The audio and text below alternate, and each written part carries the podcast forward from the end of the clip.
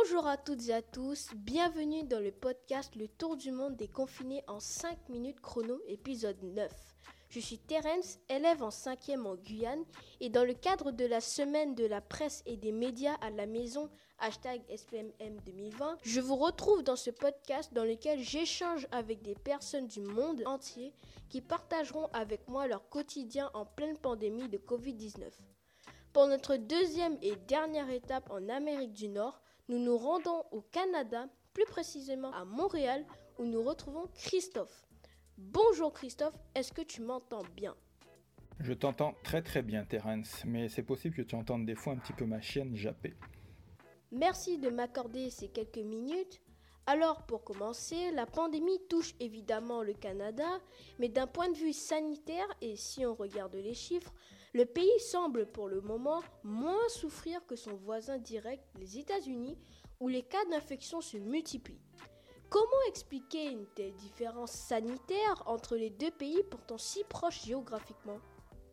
En fait, je pense que ça s'explique par le fait que au Canada, ça a été pris assez tôt au sérieux et donc euh, ils ont entre guillemets fermé le pays relativement tôt dès qu'il a commencé à avoir des cas ici. Alors qu'aux États-Unis, le président Trump euh, prenait ça un petit peu trop à la rigolade alors que ça commençait à se déclarer. Et euh, c'est plutôt les, États américains plus que le gouvernement fédéral qui a commencé à réagir en premier. C'est pour ça, je pense que euh, ça se déclenche plus aux États-Unis.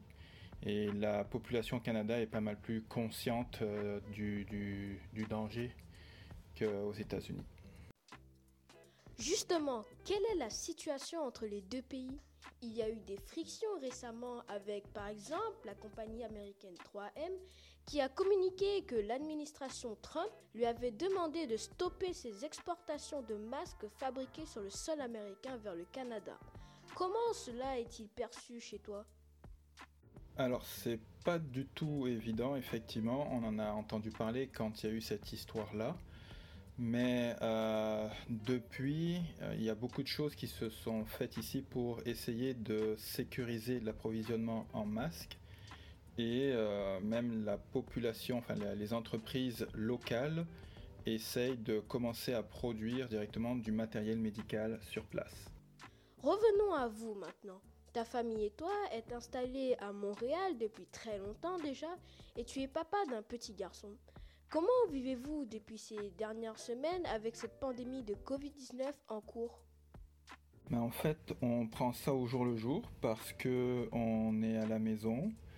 Euh, c'est pas recommandé normalement de sortir et puis on minimise un maximum les contacts avec l'extérieur juste pour faire les courses.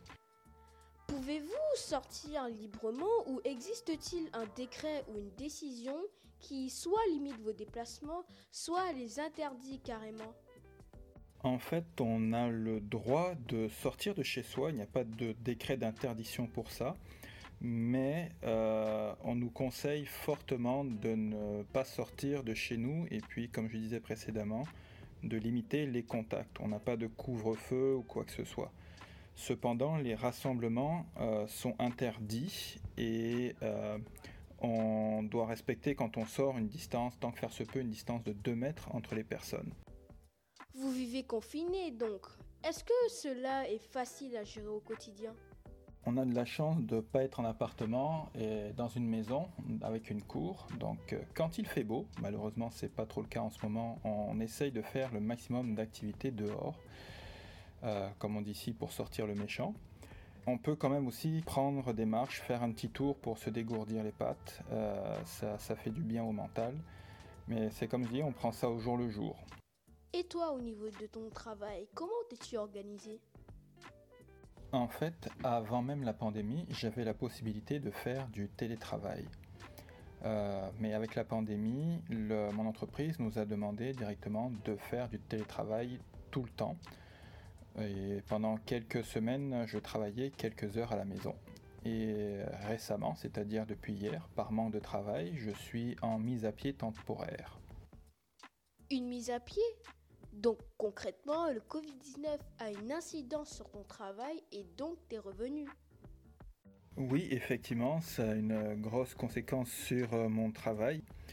Euh, et puis, ben, les revenus, heureusement, il y a le gouvernement ici qui avait déjà mis en place un certain nombre d'aides euh, pour tout le monde. Et puis, j'ai droit normalement à mon chômage, ce qu'on appelle ici l'assurance emploi.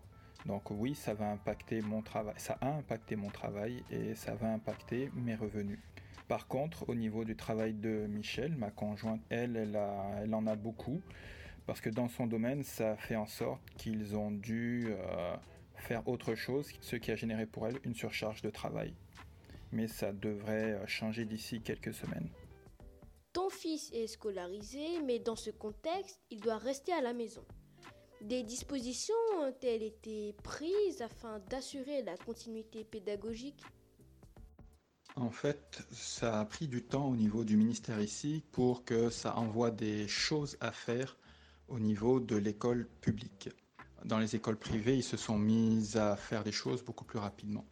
Personnellement, on a essayé d'utiliser le matériel scolaire qu'il avait déjà pour pouvoir essayer de faire des devoirs assez régulièrement, un petit peu le matin, un petit peu le soir.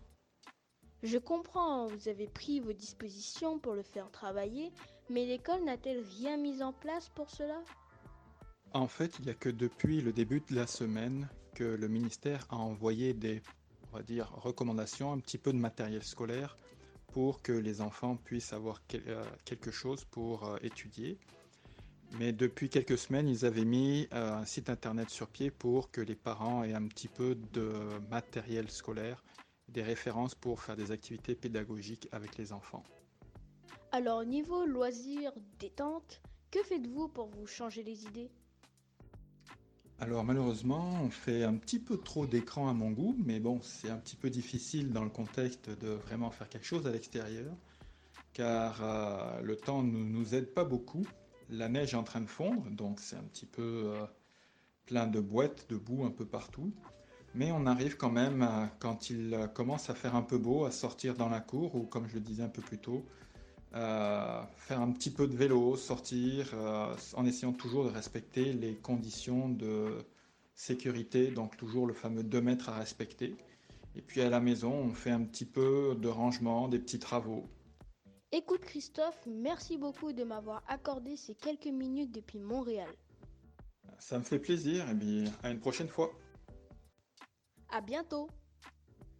À nous, c'est déjà la fin de ce podcast consacré au cas canadien et qui par la même occasion conclut notre série en Amérique du Nord. Si notre série nous a emmenés en Amérique, en Europe ou en Asie, nous ne pouvions pas terminer ce tour du monde sans passer par l'Afrique. Ainsi, pour le prochain et dernier épisode, nous nous rendrons au Sénégal. D'ici là, prenez soin de vous et restez chez vous. À bientôt!